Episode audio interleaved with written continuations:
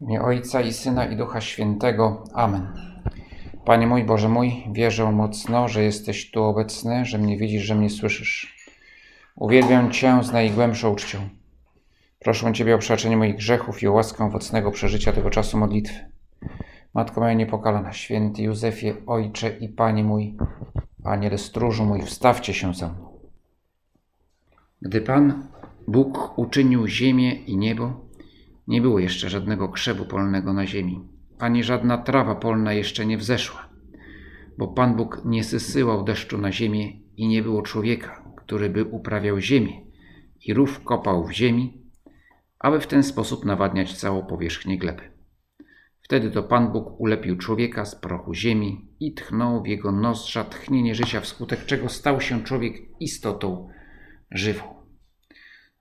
Opis stworzenia, drugi opis stworzenia, są dwa w Księdze Rodzaju. I możemy się właśnie zastanowić, może nam przyjść taka myśl, że tutaj to dzieło stworzenia jest niedokończone. Czyli tak jakby Pan Bóg coś zaczął i nie skończył. Czyli no... można powiedzieć, nie chodził na spotkania formacyjne do ośrodka Opus Dei, gdzie jest mowa o tym, że trzeba wszystko dobrze kończyć, tylko że jest mowa o tym, że wszystko trzeba dokończyć, dobrze kończyć, bo wszystko Bóg dobrze kończy i teraz Pan Bóg by znalazł się w kropce. No ale wiem, że Pan Bóg w kropce nigdy się nie znajdzie, bo, bo wszystko, co czyni, jest doskonałe. I właśnie to, że Ziemia jest jakby niedokończona, jest częścią pomysłu na świat, pomysłu doskonałego, mianowicie, że człowiek ma dokończać dzieło stworzenia. Oczywiście nie własną mocą, ale mocą samego Boga. Znaczy ma się stać narzędziem Boga, ale narzędziem żywym, inteligentnym, chcącym, czującym, aby dalej czynić razem z Bogiem jego dzieło na ziemi. I to jest właśnie ostatnie słowo. Trzeba wykopać jeszcze rów. Wszystko jest zrobione, ale jeszcze trzeba rów, rów wykopać w ziemi. To oczywiście jest metafora, którą, którą rozumieli pierwsi słuchacze Księgi Rodzaju. Gdzieś tam nad... Yy, znaczy, kiedy powst- ta księg... Ta, ta, te historie były przekazywane z pokolenia na pokolenie, ale pewnie gdzieś zostały spisane czy uporządkowane yy, w czasie wygnania babilońskiego i w związku z tym no to, co widzieli, widzieli yy, Izraelici, to systemy irygacyjne, nawadniania, że, które spra- sprawiały, że, że pustynia wokół wielkich rzek stawała się yy, miejscem żyznym i rodzącym plon. Stąd ten porównanie, że jak wykopie rów, to wówczas coś ma potencjał dopiero wtedy, ale ten potencjał trzeba uwolnić. I właśnie taki obraz został użyty, aby wyrazić prawdę odwieczną, że człowiek ma zadanie uczestniczyć w stworzeniu. Ale nie tylko chodzi przecież o świat, o świat materialny. Zresztą tak często kopiemy te rowy i kopiemy ich trochę za dużo, tak? To znaczy, że, że, że, że, że zamiast nawadniać glebę, to wszystko to ją, nie wiem, z, pokrywamy betonem. Tak? Mieliśmy kopać rów w ziemi, aby uczynić ziemię piękniejszą, a zamiast tego, nie słuchając się Boga, tą ziemię czynimy już na swoim, według swojego pomysłu, chcemy przekształcać w oderwaniu od, od, od zamysłu Bożego, no i wtedy oczywiście będzie się to zawsze kończyło różnego rodzaju katastrofami. Ale wracając do tego, co Bóg nam mówi, co Duch Święty nam mówi w, tej, w tym opisie stworzenia, nie odnosi się to tylko do, do świata, w którym żyjemy, ale odnosi się do każdego z nas. Jest to analog, można tu znaleźć analogię do ludzkiego życia i do działania łaski, bo oto Bóg nas stworzył, powołał do istnienia, ale w nasze istnienie jest wpisany ciągły rozwój, który z woli Boga w jakiś sposób zależy od nas. A więc mamy współdziałać, a więc mamy kopać rów w ziemi. aby ją nawodnić. I to odnosi się do, do naszego życia. Mamy w nim udział, no to jest oczywiście, że jesteśmy jego pod, podmiotem, podmiotem mojego życia jestem ja, no nie może być inaczej, ale że Bóg chciał, abym ja w jakiś sposób o moim życiu decydował w takim znaczeniu, żebym je kształtował. Choć pomysł na ten kształt jest pomysłem Boga, bo On mnie stworzył, ale ja mam w tym pomyśle, zapraszam je do tego, żebym w nim uczestniczył. W liście do Filipian pisze święty Paweł: mam właśnie ufność, że ten, który zapoczątkował w was dobre dzieło, dokończy go do dnia Chrystusa Jezusa. Ten, który zapoczątkował dobre dzieło, dokończy. Ale my musimy w tym współpracować. Nas zaprasza do współpracy. Ciągle musimy wkładać wysiłek w kształtowanie siebie samych. Z Bożą pomocą. Bez niej nic się, nic się nie da zrobić. Ale my musimy się angażować. Bóg w nas cały czas działa. To nie jest, że mnie tylko stworzył i zostawił, ale działa cały czas we mnie.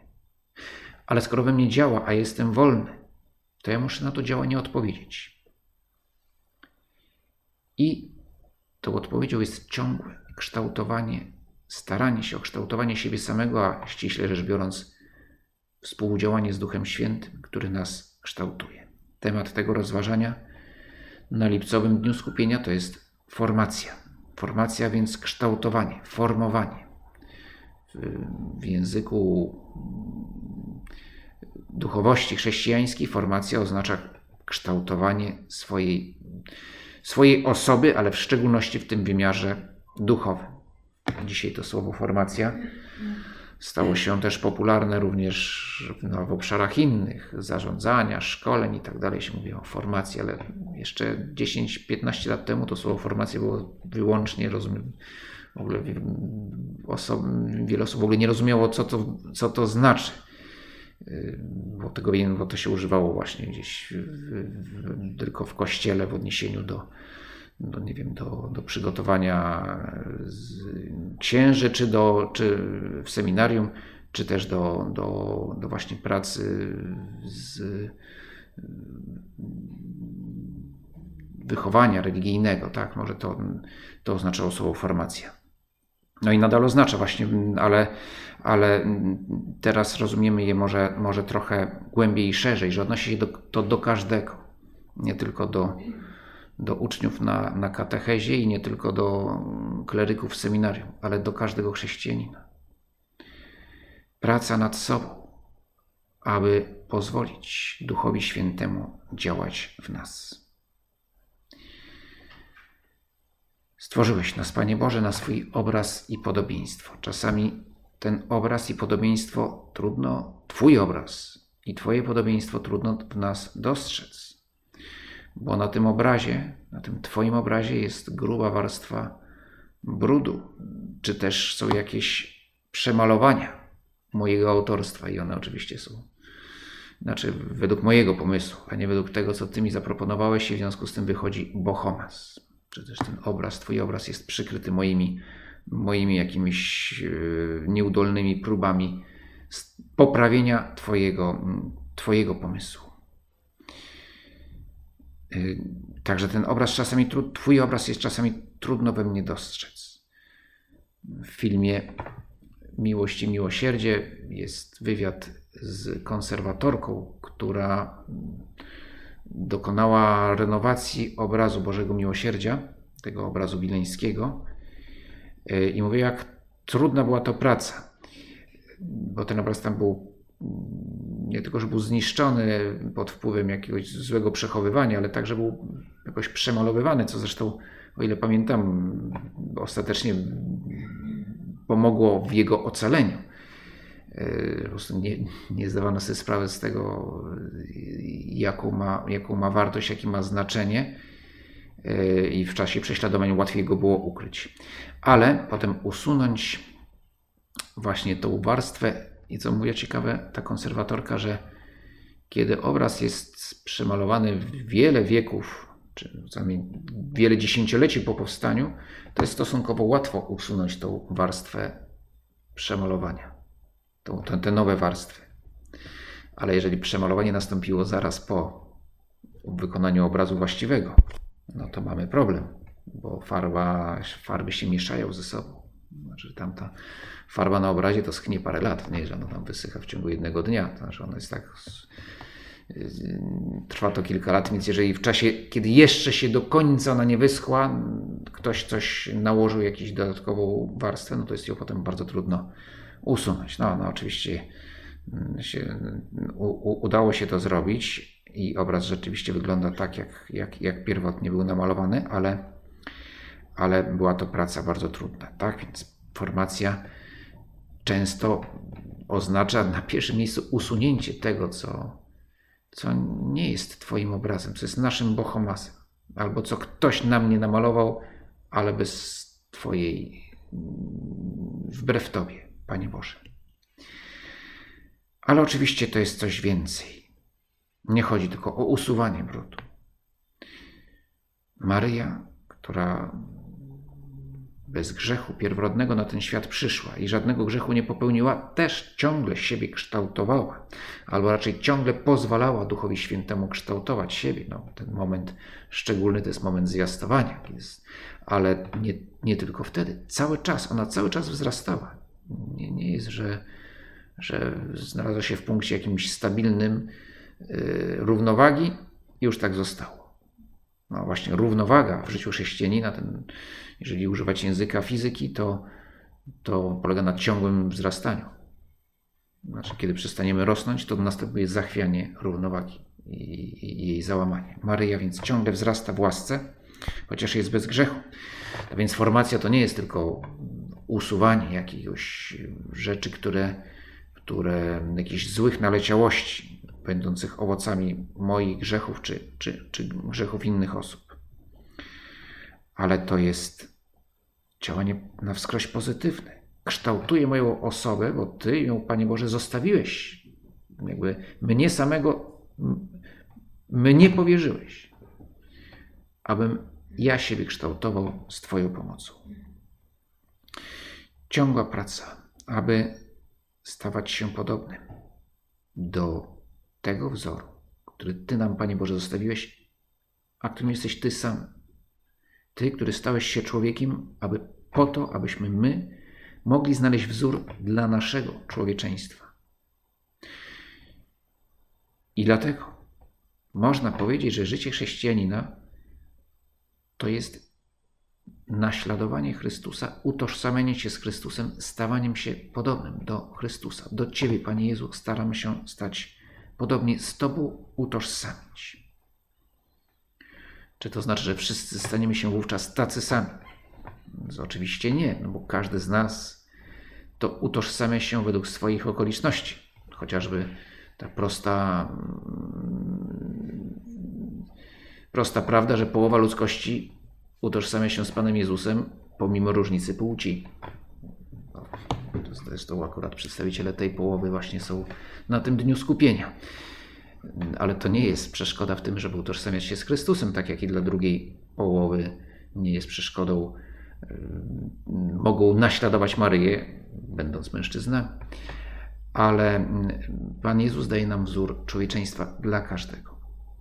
Ale każdy z nas w swoich okolicznościach swego życia jakby wezwany jest, żeby naśladować Go na swój sposób. I skoro już jesteśmy w obszarze sztuk plastycznych, to, to może taki obraz nam pomóc, aby to, jak to zrozumieć.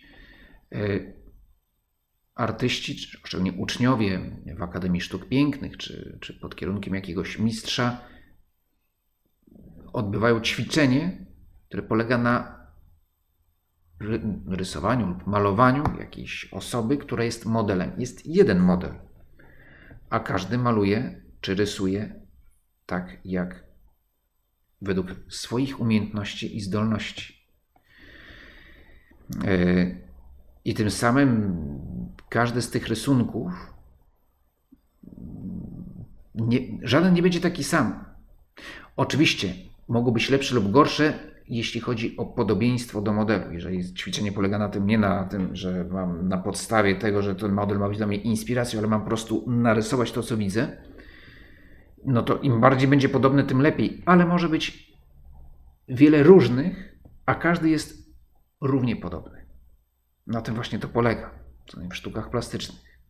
A inaczej by trzeba się robiło zdjęcie, ale właśnie kiedy człowiek rysuje, to każdy może zrobić, będą dwa różne rysunki, a każdy powie, ale tak, jest tak samo podobny. Bo może na przykład na tym rysunku jest bardziej oddana fizjonomia modelu, a tutaj z kolei, tak, czyli tej osoby, która była modelem, a tu z kolei w tym ten inny uczeń lepiej oddał, nie wiem, proporcje ciała. I każdy z nas na swój sposób Yy, naśladuje Pana Jezusa, ale, ale zawsze starając się być do Niego podobny. Bo jeżeli pozostaniesz, będę traktować Ciebie, Panie Jezu, jako ogólną inspirację, ale żyję po swojemu, no to nie, to, to nie jest naśladowanie, to, to, to, to nie jest droga chrześcijanina. To nie jest, że Ty jesteś tylko dla mnie ogólną inspiracją, ale jesteś dla mnie wzorem. Modelem do naśladowania, wzorem do naśladowania, modelem człowieczeństwa, który ja w sobie będę realizował. Modelem jest Chrystus, tym, który kształtuje Duch Święty. To już nie jest moje porównanie, to, tego, to, to porównanie jest, jest, jest obecne w, w literaturze duchowej, no bo ona, sobie, bo ona też jest dość, dość, dość, dość naturalna. Właśnie to porównanie z, z obszaru sztuk plastycznych. Modelem jest Chrystus, Duch Święty tym, który kształtuje. Ale Duch Święty działa w nas, kształtuje nas tylko wtedy, jeżeli my tego chcemy. I stąd tak ważny jest nasz wysiłek.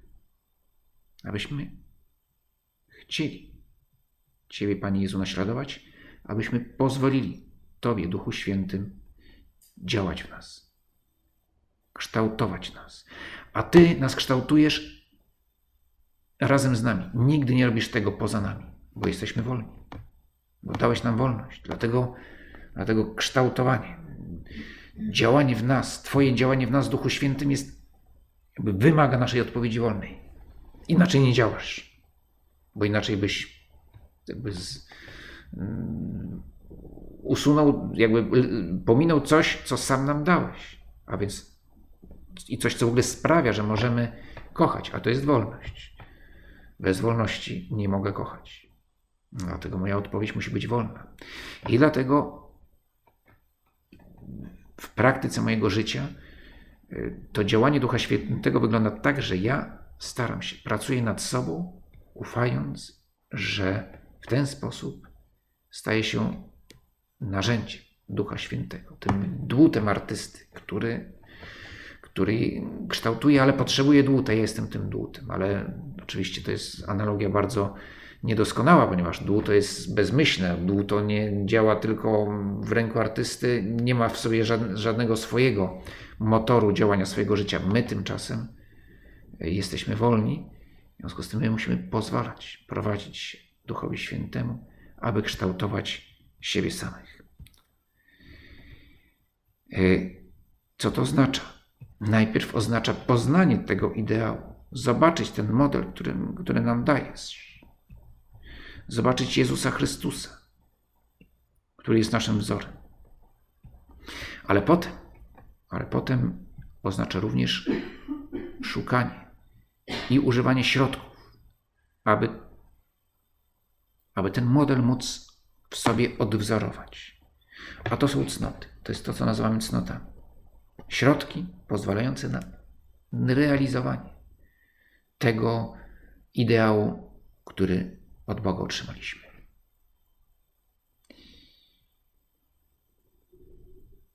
Najpierw. Najpierw jednak poznanie. Jeśli nie mamy, jeśli nie mamy w sobie, jeśli nie, nie Nie znamy Ciebie, Panie Jezu, no to jak możemy Ciebie naśladować? Dlatego potrzebna jest nam wiedza, wiedza religijna, a konkretnie nauka wiary, to co nazywam jest, ma to taką groźną nazwę doktryna. A doktryna to znaczy nauka. Słowo doktryna jest, jak tylko go słyszymy, to zaraz się usztywniamy, no bo brzmi to jak jakiś zbiór strasznie sztywnych formuł, którymi ogranicza się rzeczywistość. Ale doktryna wiary to jest właśnie rzeczywistość ujęta w takiej formie, abyśmy mogli ją w ogóle poznać. Stąd może nawet, skoro to słowo doktryna jest, jest, jest, ma, ma taką negatywną konotację, to może lepiej mówić nauka wiary. Bo tak naprawdę to jest to samo. Doktryna i nauka to, jest, to są syn, synonimy, ale, no ale to, to słowo doktryna ma, ma, ma teraz negatywne konotacje. Potrzebujemy wiedzy. Potrzebujemy wiedzieć. Potrzebujemy Ciebie znać, Panie Jezu, abyśmy mogli Cię naśladować. Dziś jest w modzie, można powiedzieć, taki trend. Widzimy w religii dziś, znaczy od już ładnych kilkudziesięciu albo nawet i stu lat, aby opierać religijność na emocjach. Że religijność jest to, to jest sfera emocji, a nie rozumu. No jest to oczywisty błąd, w ogóle błąd fundamentalny, ponieważ Bóg jest rozumem, jest logosem. Nie jest emocją, tylko logosem. Na początku było słowo. Słowo logos. Logos po grecku słowo, znaczy logos oznacza coś więcej niż słowo, oznacza rozum. Bóg jest rozumem. I to mówi nie kto inny, ale święty Jan, który naprawdę nie był jakimś człowiekiem o problemach emocjonalnych, z wyrażaniem emocji, wręcz przeciwnie, był człowiekiem bardzo ekspresyjnym i bardzo przeżywającym uczuciowo wszystko. I to właśnie ten święty Jan mówi, Bóg jest rozumem, bo to mu Bóg objawia. Nie ma sprzeczności między wiarą i uczuciami, ale uczucia są, przepraszam, między rozumem i uczuciami, o ile uczucia są podporządkowane prawemu rozumowi. W związku z tym religia nie jest, czy wiara nie jest tylko sprawą uczuć, mało tego, uczucia są, powinny być w funkcji woli i rozumu.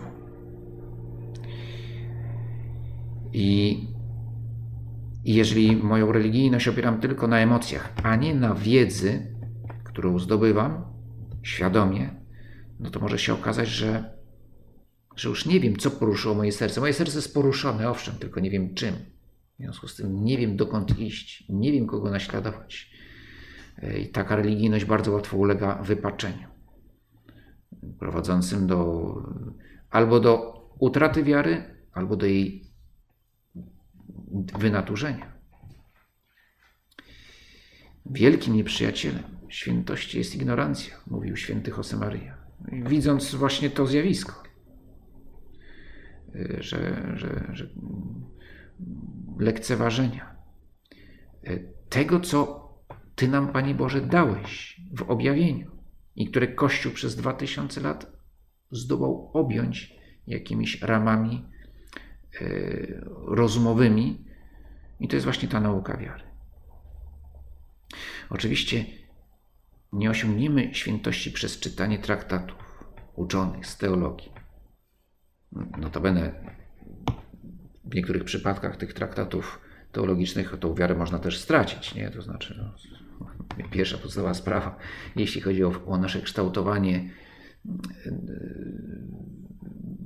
na, na, naszej, naszej wiary poprzez zdobywanie wiedzy, no to, że to musi być dobra wiedza, nie, no, musi być dobra doktryna, czysta, nie, a nie jakieś yy, dywagacje okołoreligijne ludzi, którzy, którzy, którzy wiary nie mają albo, albo chcą ją kształtować według swojego pomysłu, a nie według tego, co, co daje nam Bóg. Ale tak, no, nawet no, jeżeli ktoś, nie wiem, bierze katechizm Kościoła, który jest jakąś kompendium wiary, prawd wiary uporządkowanym, wiary pewnej, z samej lektury nie, nie osiągnie zbawienia, nie stanie się święty, nie be, jeśli nie będzie tym, żył tym, co czyta. Ale, ale, od tego, ale, ale to jest niezbędne. Zdobywanie wiedzy na takim poziomie, jakim każdy może zdobyć. To może być, że ktoś ktoś nie ma możliwości ani z różnych powodów, z powodu różnych ograniczeń poznawać, czytać, czy przyjmować, uczyć się zdrowej nauki Kościoła, która wyraża naszą wiarę. I wtedy to, co wie, wystarczy. Ale jak im więcej mamy możliwości, tym, tym lepiej, aby, aby tą, tą wiarę zdobywać czy pogłębiać właśnie poprzez, po, po, poprzez naukę.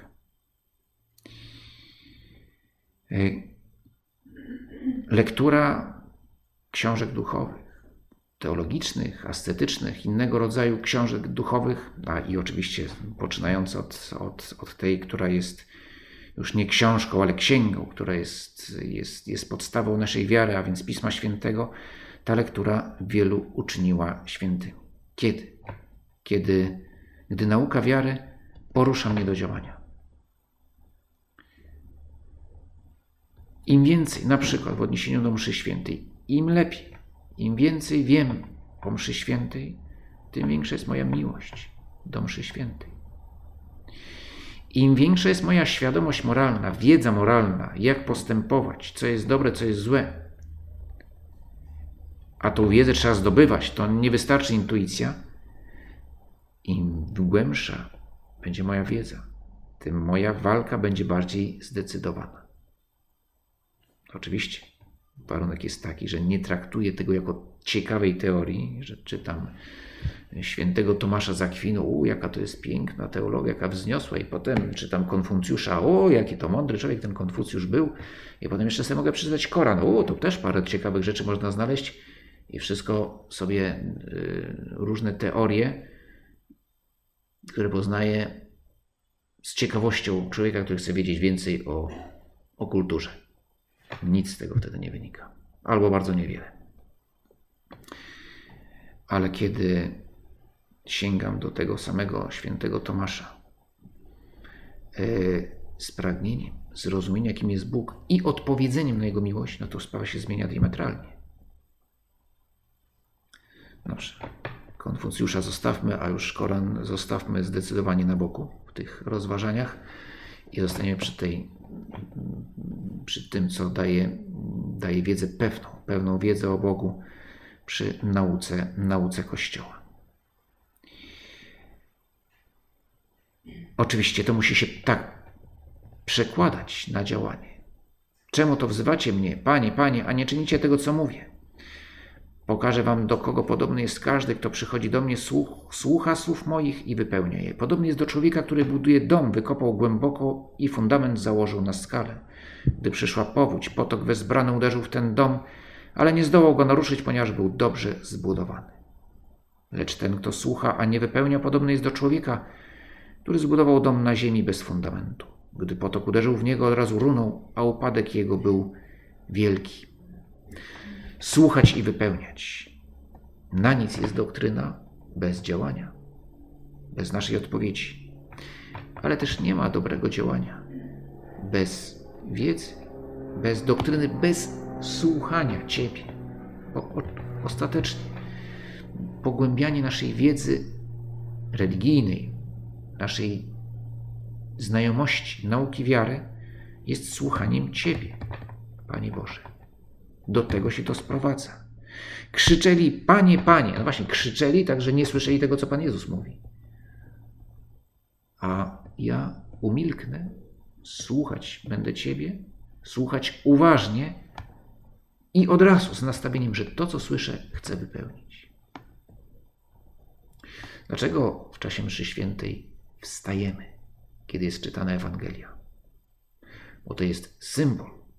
Znak, gest, który wyraża, będę to robił, co słyszę.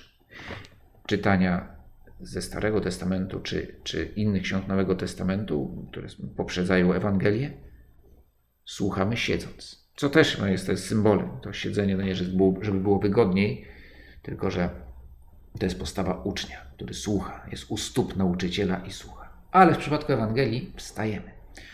Jestem gotowy to wypełnić, to co usłyszę. Nasi przodkowie sarmaccy jeszcze mieli dodatkowy gest, mianowicie wyciągali szable, mówiąc, że będziemy tego bronić. No, trochę się to już zmieniło. Z szablami do kościoła nie przychodzimy, czy z inną bronią, ale, ale oczywiście też gotowi, gotowi bronić, bronić Ewangelii. Ale co znaczy bronić Ewangelii? No, na pierwszym miejscu jest nią żyć. To jest pierwsza. Potem oczywiście czasami stajemy w obliczu jakiegoś ataku na, na, na, na naszą wiarę, wówczas jej bronimy. Ale najpierw jej bronimy, żyjąc nią. Po prostu. To jest najlepsza obrona. A cała reszta to już jest pochodna tego, że, że, że, że, że, że żyje Ewangelią. Prośmy Najświętszą Marię Pannę, tą, która słuchała i wiernie przechowywała w sercu wszystko, co widziała i co usłyszała. Przechowywała w swoim sercu, aby tym żyć i się tym dzielić. Prośmy ją, abyśmy mieli zawsze zapał pogłębiania naszej wiedzy religijnej, naszej wiedzy, naszej nauki wiary i, i żebyśmy pragnęli nią żyć, abyśmy ciągle pragnęli formować nasze dusze, nasze osoby według tego wzoru, który Ty, Panie Boże, nam dajesz. Dzięki Ci składam, Boże mój, za te dobre postanowienia, uczucie i natchnienia, którym mnie obdarzyłeś podczas tych rozważań. Proszę Cię o pomoc w ich urzeczywistnieniu. Matko moja niepokalana, święty Józefie, Ojcze i Panie mój, Aniele stróżu mój, wstawcie się za mną.